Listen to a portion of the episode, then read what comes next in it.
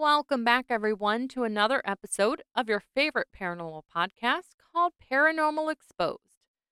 This is the evidence based podcast that looks into various paranormal occurrences that happen within the United States.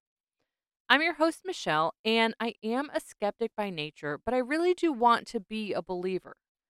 I am both intrigued by the paranormal and open to the possibilities of what might be out there.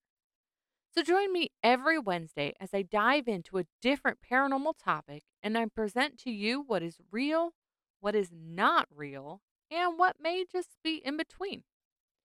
I'll present both the historical facts as well as the paranormal reports, and we will see where the two meet. So join me in exposing the paranormal. This week's episode takes us out to the city of Anoka, Minnesota, and this is the story of the Anoka State Hospital. And a fun fact before I get into the episode is Anoka, Minnesota is actually the Halloween capital of the world, which made me want to save this episode for Halloween, but I have a really good episode coming up that I'm preparing, so I'm going to save that one for Halloween instead.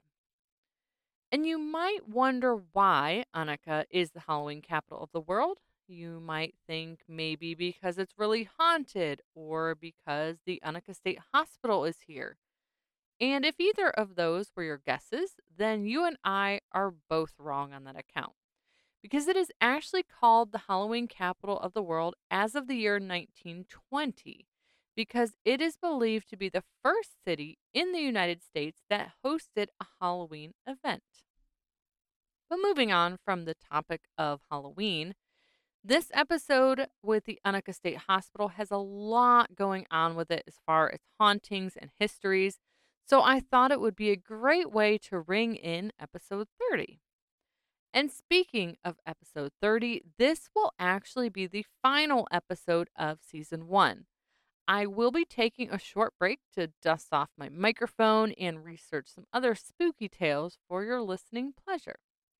I will be returning September 21st with a new batch of paranormal stories, so don't kind of forget about me in these next couple weeks, as much more interesting stories will be on the way. And without further ado, let's get episode 30 started with the history of the Anoka State Hospital. In the late 1800s, the state of Minnesota realized that they needed a new institution to care for the rising population of people with mental conditions. So in 1895, the state decided to move forward in building the Anoka State Hospital, which was actually going to be the fourth institution built in the state of Minnesota. It would actually be the first state hospital, though, that provided a place to individuals who would be unable to recover with treatment or ever live outside the walls of the facility. The other three mental institutions in Minnesota would transfer these incurable patients here where they would live the duration of their lives. In June of 1899, ground was broken to begin building the institution, and the property was on a gorgeous area in Minnesota. It was on 650 acres and bordered the Rum River. In 1900, the Anoka State Asylum for the Insane began opening its doors to patients. At first, when it opened, it was just one large main administration building with a wing on it that would house patients. And on March 14th of 1900, the first patients were transferred to the asylum from the nearby St. Peter's State Hospital. The first patients transferred here were actually all men, and there were 113 of them.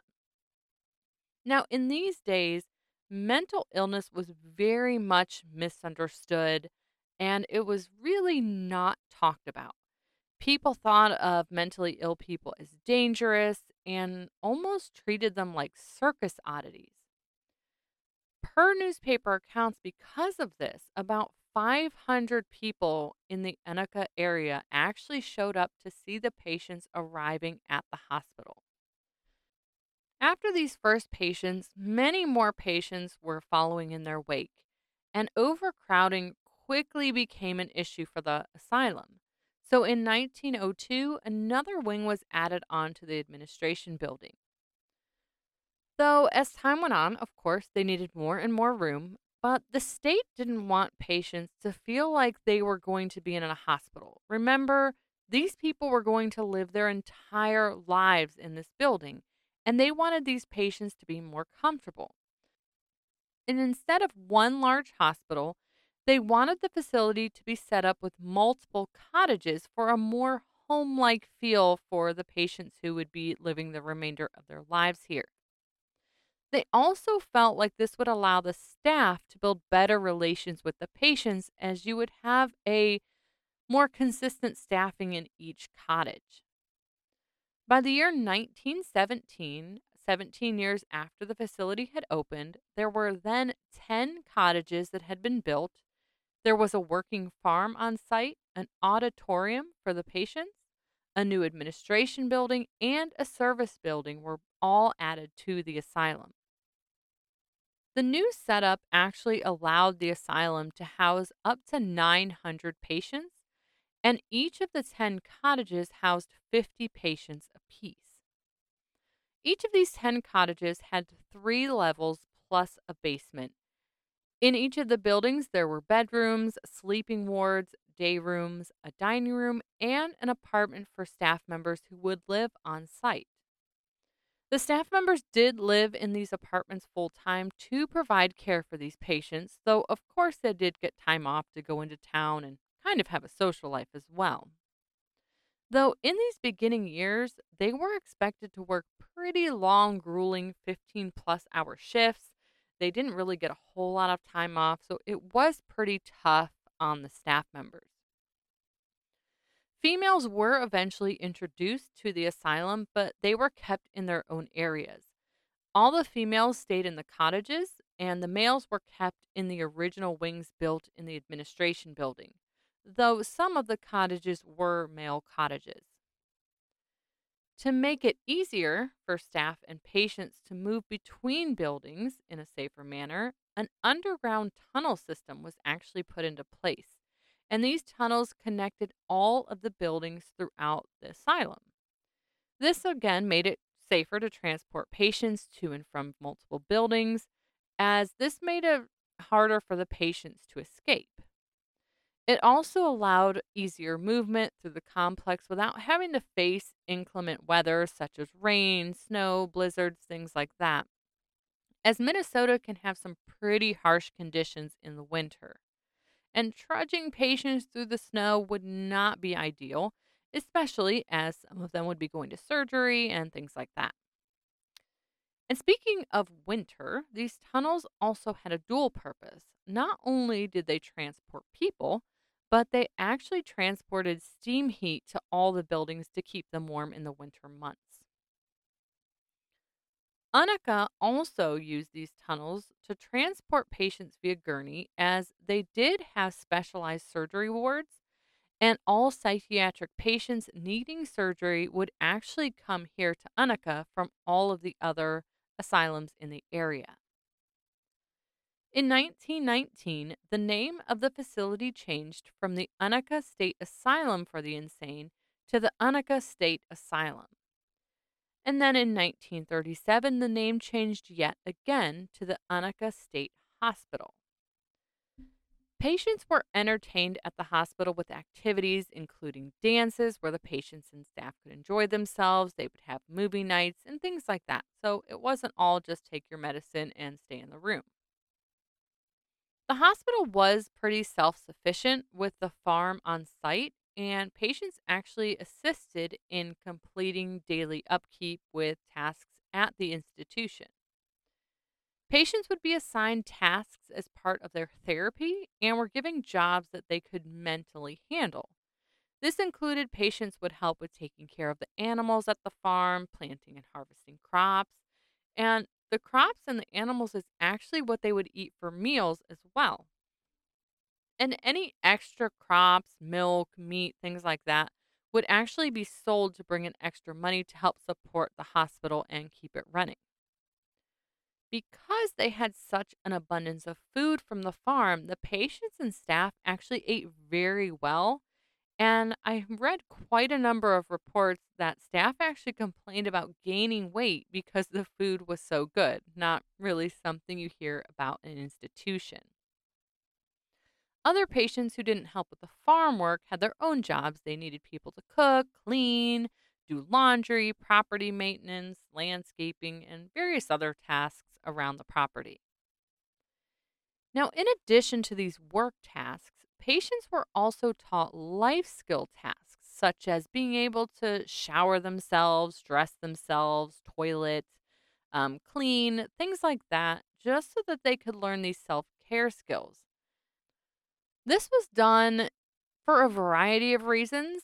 First off, it made the patients happier with this increased sense of independence but it also decreased the burden of care on the staff, allowing them to provide more services to everyone.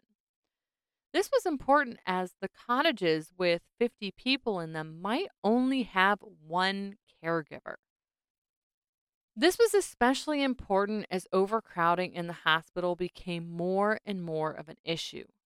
This was in part because of the rising need for mental health services and population increases, but this was also a time when tuberculosis was very prevalent throughout the United States. And in 1947, the Anoka State Hospital actually became one of the first hospitals to be approved for funding by the Minnesota legislature to provide a tuberculosis center to serve Minnesota state mental hospitals. Therefore, between the years of 1948 and 1967, the Anoka Hospital also became a tuberculosis treatment center. And in the 60s, they also began running an adolescent program bringing in children as young as 12 years old. Though, as a side note, these young patients were kept separate in the administration building, they weren't kept with the adults. Now, with all of these people coming in, younger patients, tuberculosis patients, more mentally disabled people, the hospital that was designed to hold 900 patients was holding in excess of 1,300 patients at a time. That's 400 extra people in cramped quarters that you can imagine would create a lot of stress, not only on the patients and the staff, but the ability to supply everyone with what they would need, such as clean linens, extra food, and things like that. Patients had to be kept in rooms with no privacy. They had sometimes bunk beds stacked three people high in some places to have room for everyone. And some of the day rooms and areas had to be converted to have patients able to sleep in there. Again, this overcrowding, you can imagine, would lead to some pretty terrible conditions. Though, in the end, it actually brought about some good changes. Because instead of focusing on keeping the patients happy and safe, the focus began to shift to treating the conditions these patients had in hopes that the patients could reintegrate into society. I mean, they had to do this because they really just couldn't support the number of individuals needing care. Now, that sounds like pretty common sense, right? If someone has a mental condition, you should treat them to see if they can get better. But you have to think this hospital started over a hundred years ago.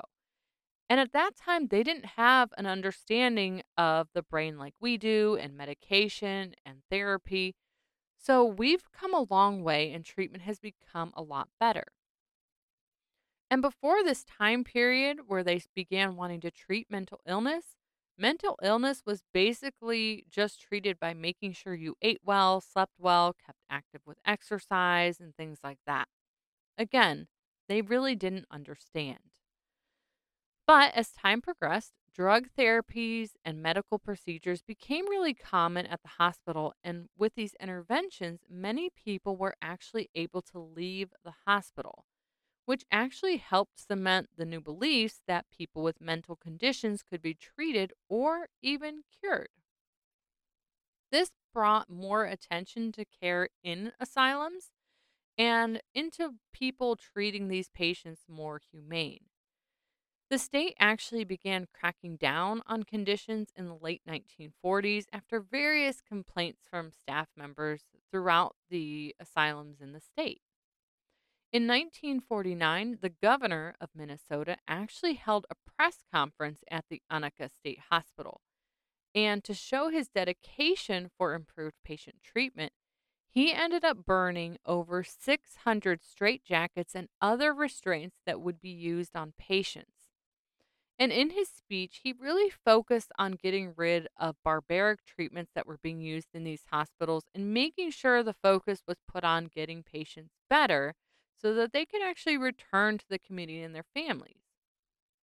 A year later, after this show of solidarity with the patients, a new building called the Miller Building was built on the site of the Anoka Hospital. This building was put up to be used as a transitional building. And what that means is when patients would come to the hospital, they would go to the Miller building where they could be assessed and diagnosed before placed. When the diagnosis was complete and they knew what the patient needed, they would then place them where they were more appropriate, whether that was one of the cottages or in one of the wings of the administration building. With the new changes in treatment of patients versus just feeding them, the facility then averaged about a thousand patients in the 50s, which was much closer to the 900 that it was supposed to support. And then as the decades progressed, treatment methods got much, much better with therapy, medication. So between the years of 1960 and 1970, the population actually decreased to as low as 476 patients at a facility that could hold almost double that. And the reason the numbers were able to dip so low is that many patients were being treated on an outpatient basis and the facility also offered transitional care and added treatment programs for dependency on various substances. In 1966, they ended up discontinuing farming on site as not as many supplies were needed due to the large decrease in number of patients, as well as the director at that time felt like putting these patients to work was not something that would help their treatment plan this was highly contested with many of the staff who stated that these people who were in here actually enjoyed farming, as many of them had been farmers in their previous lives. And after the farm discontinued on the site, there were many reports that the quality of food did decrease. In 1985, the hospital underwent its final name change to the current name of the Anoka Metro Regional Treatment Center.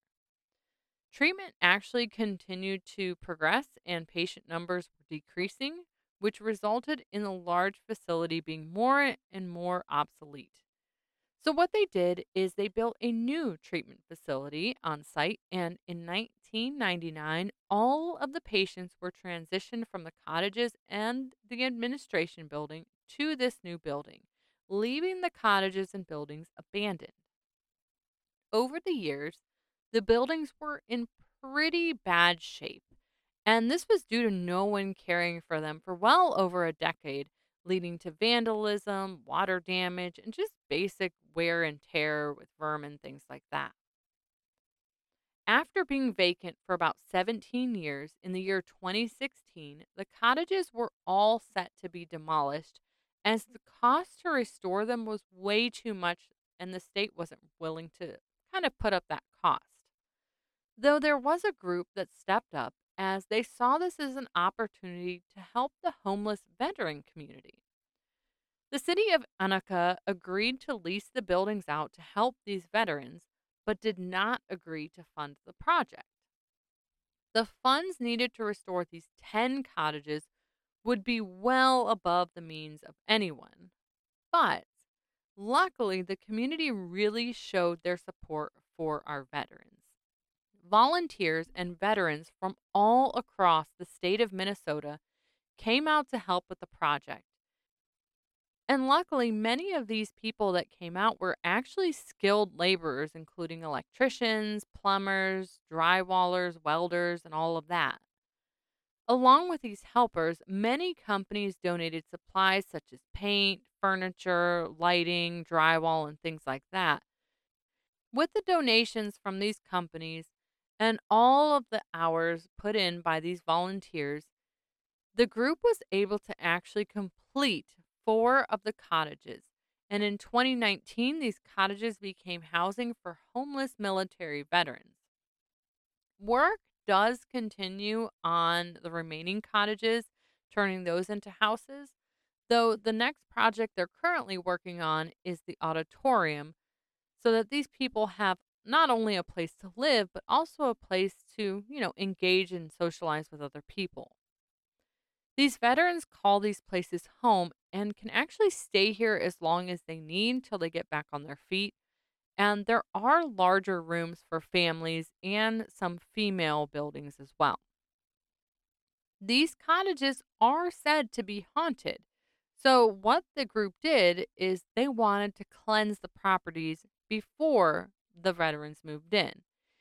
They came in singing religious songs, they prayed in each area, hoping to bring the light of God to the cottages.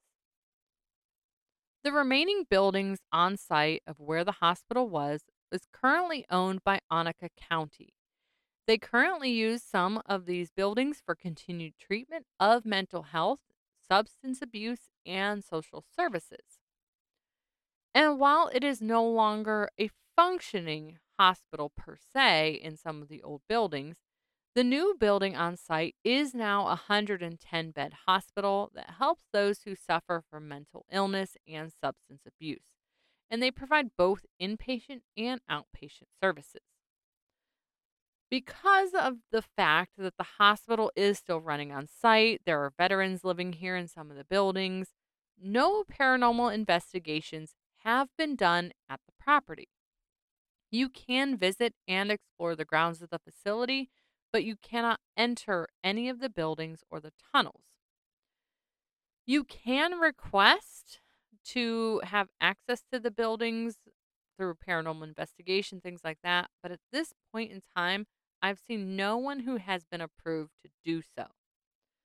But since you can't go in, my job is to give you all the spooky details of what would happen if you did get a chance to go in.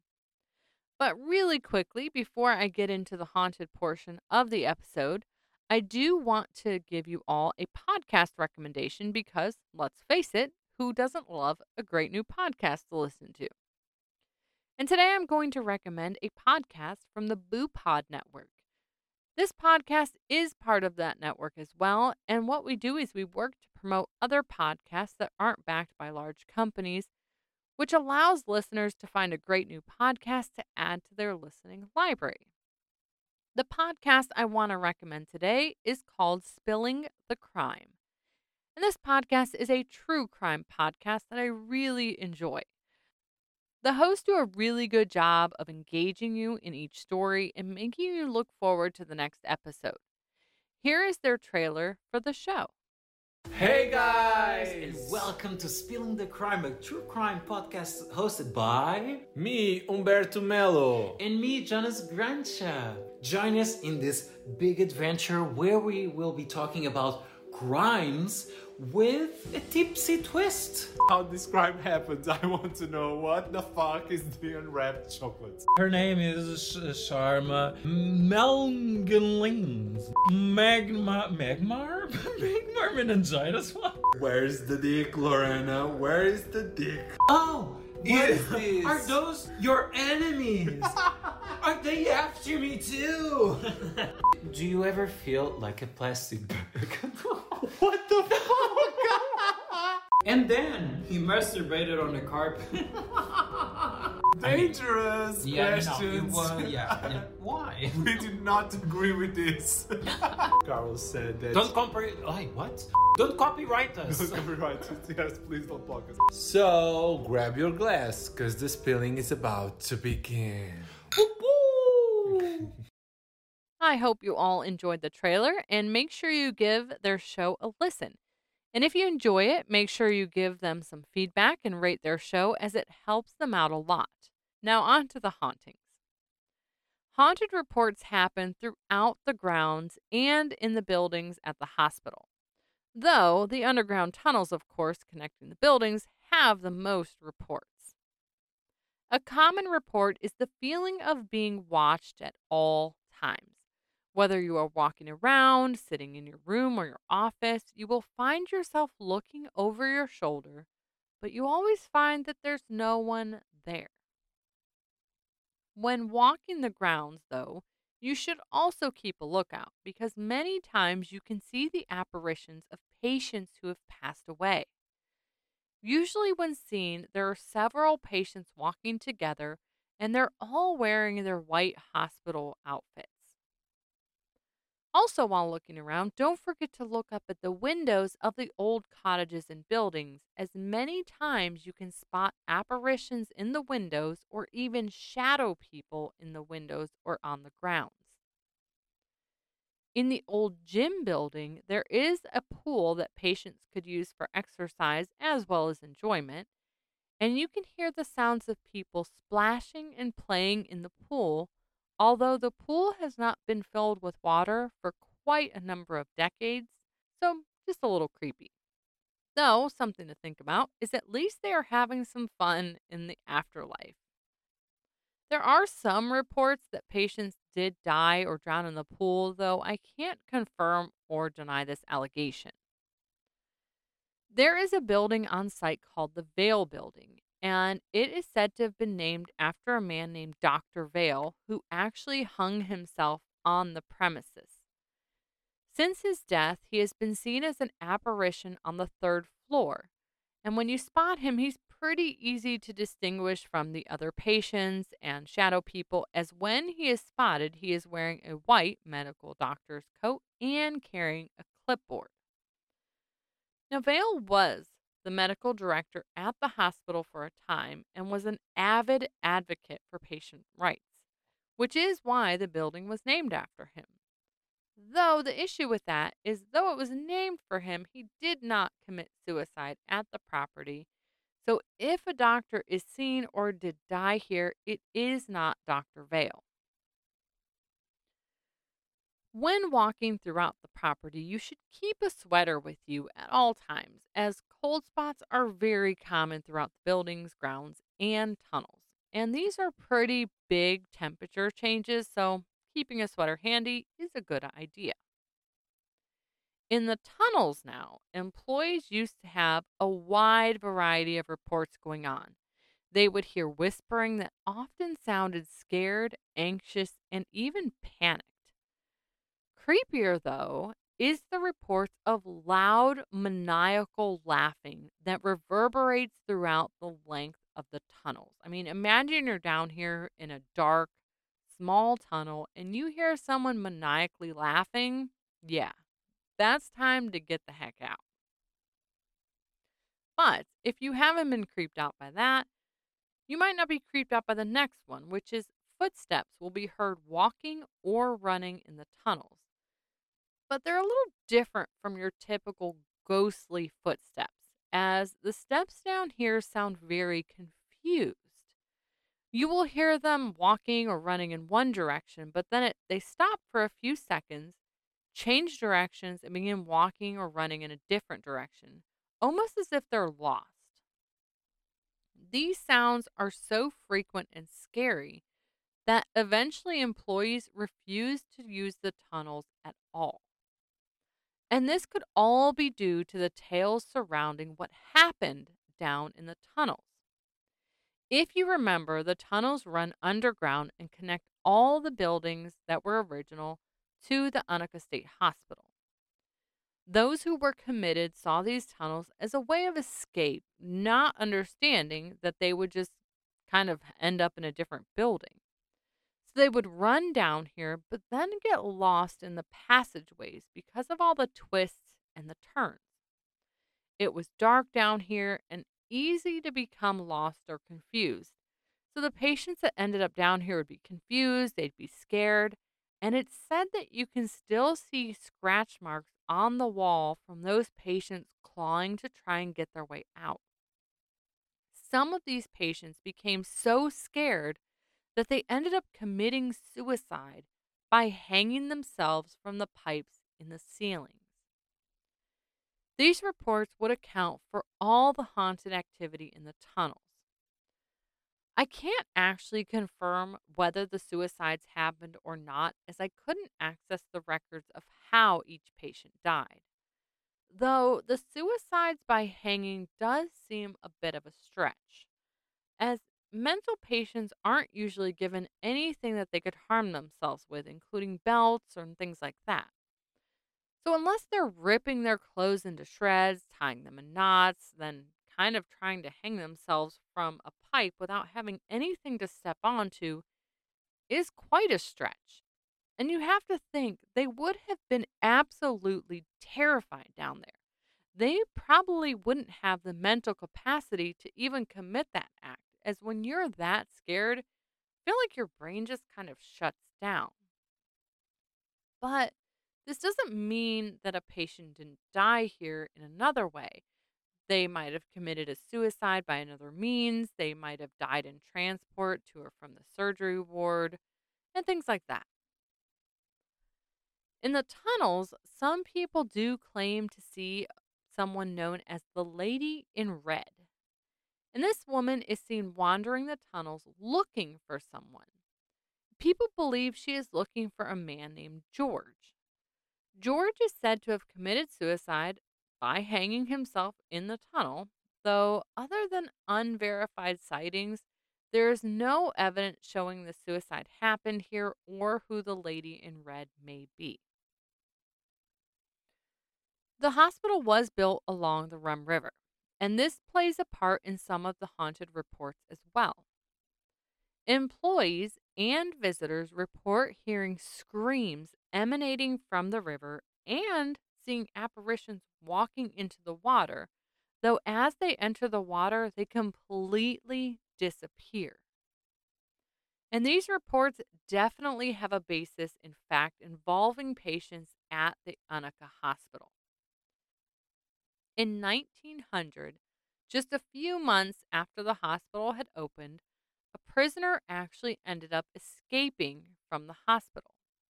His name was William Racel, and he was a 42 year old man with a severe mental condition. He was one of the first 113 men who had been admitted to the asylum, and when he escaped, he ran to the river.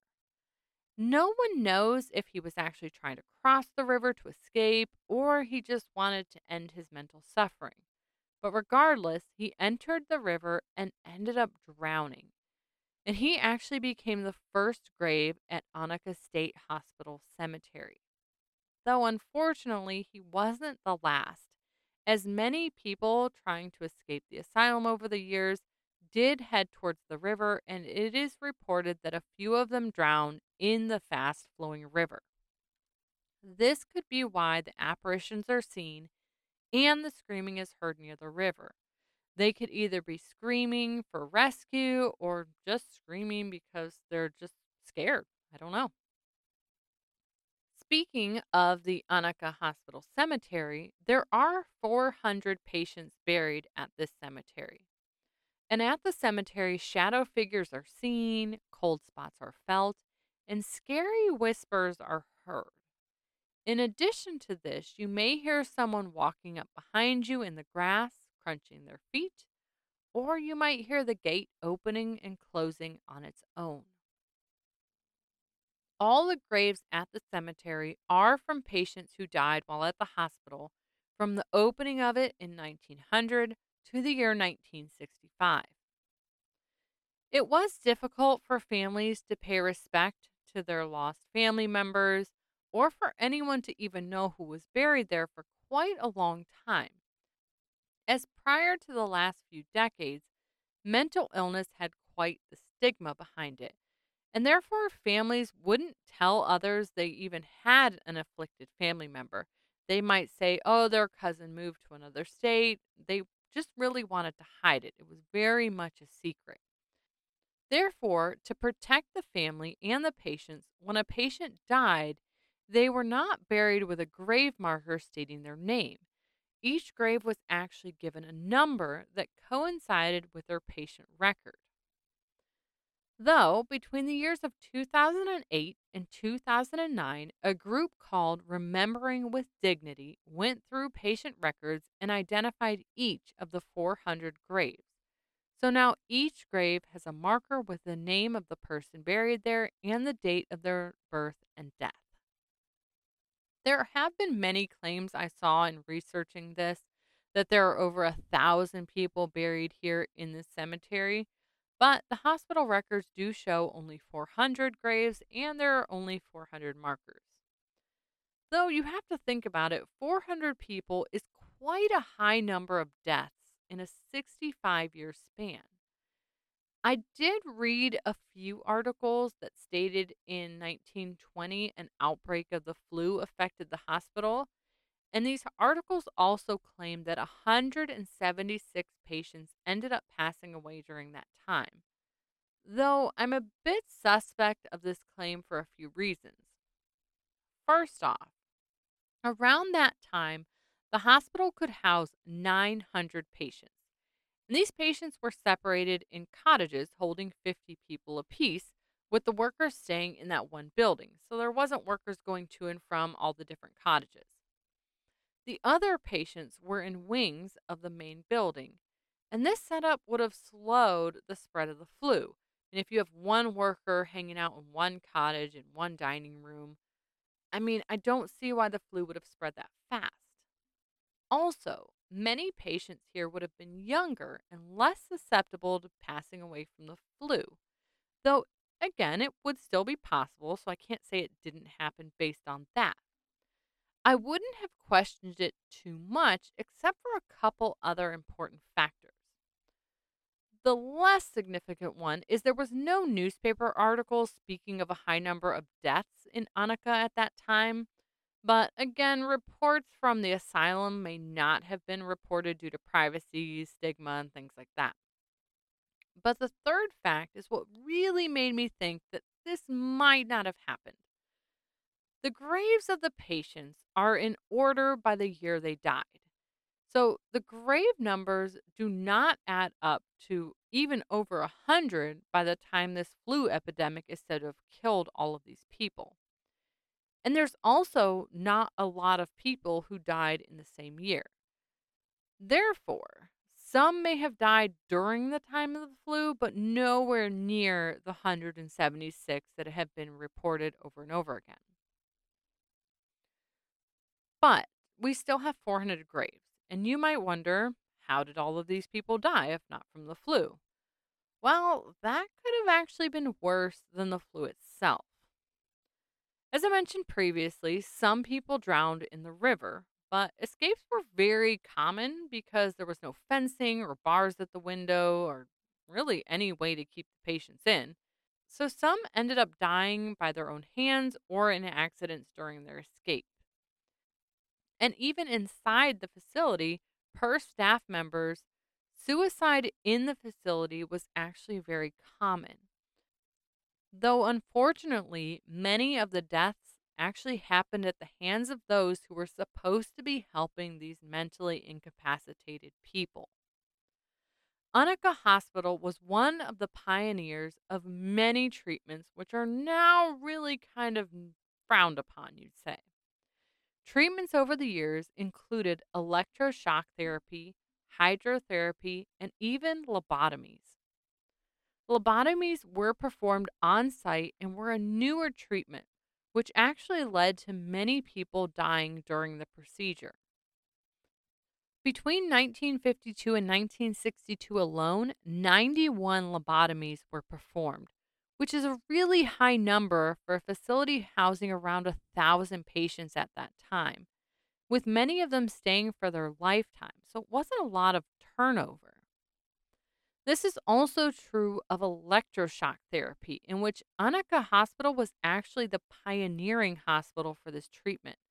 And while learning how to use this treatment, some people did die in the process. The sad part about it is many people were actually given electroshock treatment as a punishment for bad behavior versus using it as a treatment option for making them better. But can you really blame these patients for their bad behavior? I mean, they lived in overcrowded conditions which weren't cleaned properly. They were subjected to horrid treatments and medication, and they would even be left in straitjackets or tied to their bed for days on end. And this is bad enough for someone mentally insane, but what about someone of sound mind? Imagine if this happened to you.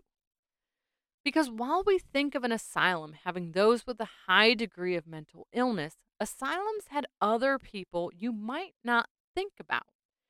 This included people with dementia, mental disorders that would be brought on by things like untreated syphilis, postpartum depression, people who were seen as different or not conforming to popular beliefs, and poor people who had nowhere else to go, or those seen as feeble minded as part of the eugenics movement. And if you haven't heard of the eugenics movement, it was a horrible, horrible practice, and you should definitely educate yourself on it, just kind of so you know some of our history. People also ended up here because there was nowhere else for them to go. There was no nursing homes for an elderly parent who fell and broke their hip, or a food kitchen to help the poor. So they would end up at the asylum or the hospital, whatever it might have been called at that time. Also, scary, pretty much anyone could commit another human being to a mental health institution. So, if your wife is depressed and not attending to her husband's needs after having a child, he can have her committed to be with his girlfriend. And if your family member did not ask for your release, your commitment would be permanent. Just to kind of paint a better picture for you with this, I'm going to give you a few patient stories.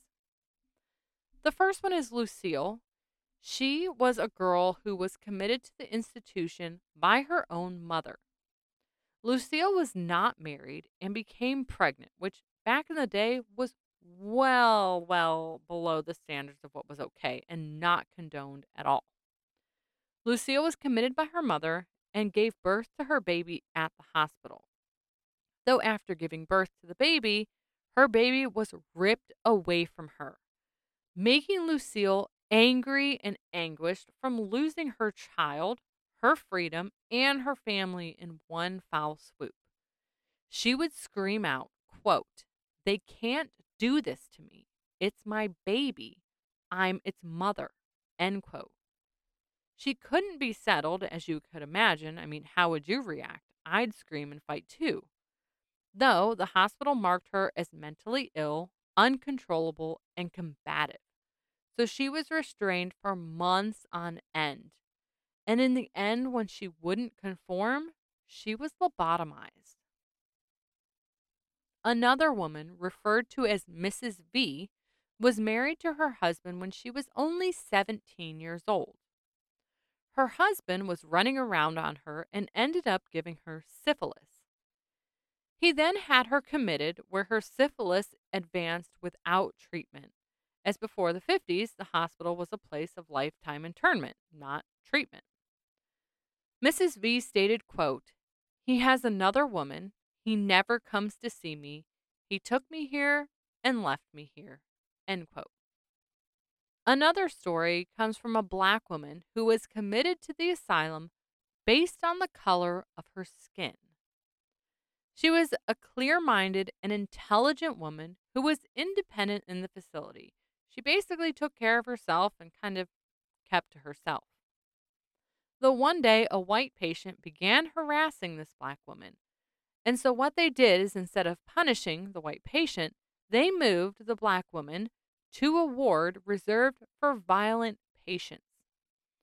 This led to her having to hide in the corner most days, shivering in fear for her life.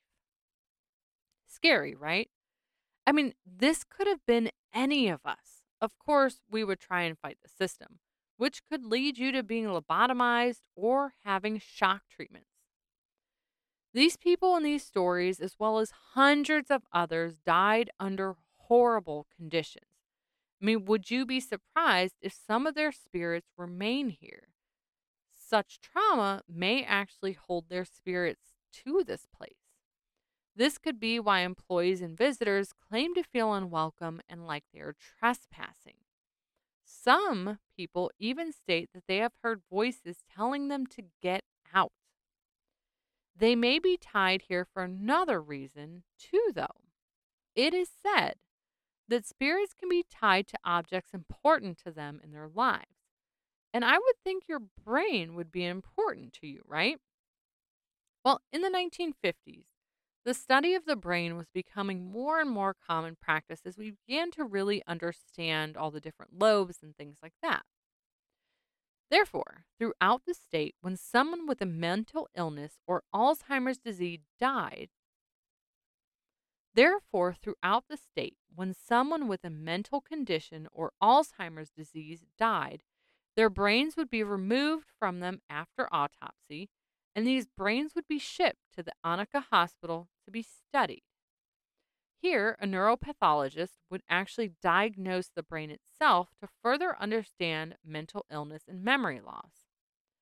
And actually, by the 1970s, there were over 2,000 brains that had been collected at Anoka. Maybe some of the spirits are haunting here because they're still attached to their brain. I mean, it's bad enough that you keep them here against their will, but then you keep their brains and study them. There is another odd report about the hauntings on the ground of Anoka State Hospital. There are a high number of feral cats, and it is said that if you shine a flashlight in the woods around the hospital grounds, you will see the shining of dozens and dozens of cats' eyes. It is believed by locals that these cats are the spirits of patients who have died here. I will let you believe what you'd like to on that report. Um, just one food for thought is over the years, a rescue has been doing a catch and release neutering and spaying program for these feral cats, and there has been a very sharp decline in the numbers to almost zero. As I said, a lot to take in with this episode.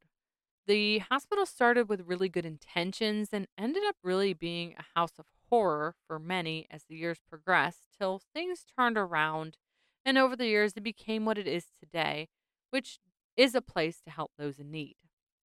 Though in those years of horror, hundreds of people died, and many in very unpleasant ways. Whether it was because they had a botched surgery, they were electroshocked too much, they died from tuberculosis, or maybe because they had a lobotomy. Maybe they committed suicide or died of old age. The way they lived and died here was not a pleasant thing. It is highly plausible that their spirits would continue to live at the Anoka Hospital grounds to this day. Maybe you might feel unwanted there and they tell you to leave. And maybe that's because they don't want the same fate for you that befell them. Or maybe they want peace from people after being treated so horribly by them in their life. I'd love to hear your thoughts on whether you think the Anoka State Hospital is haunted or not. I'd love to hear any personal experiences you may have, proof, or other facts you'd like to share in general.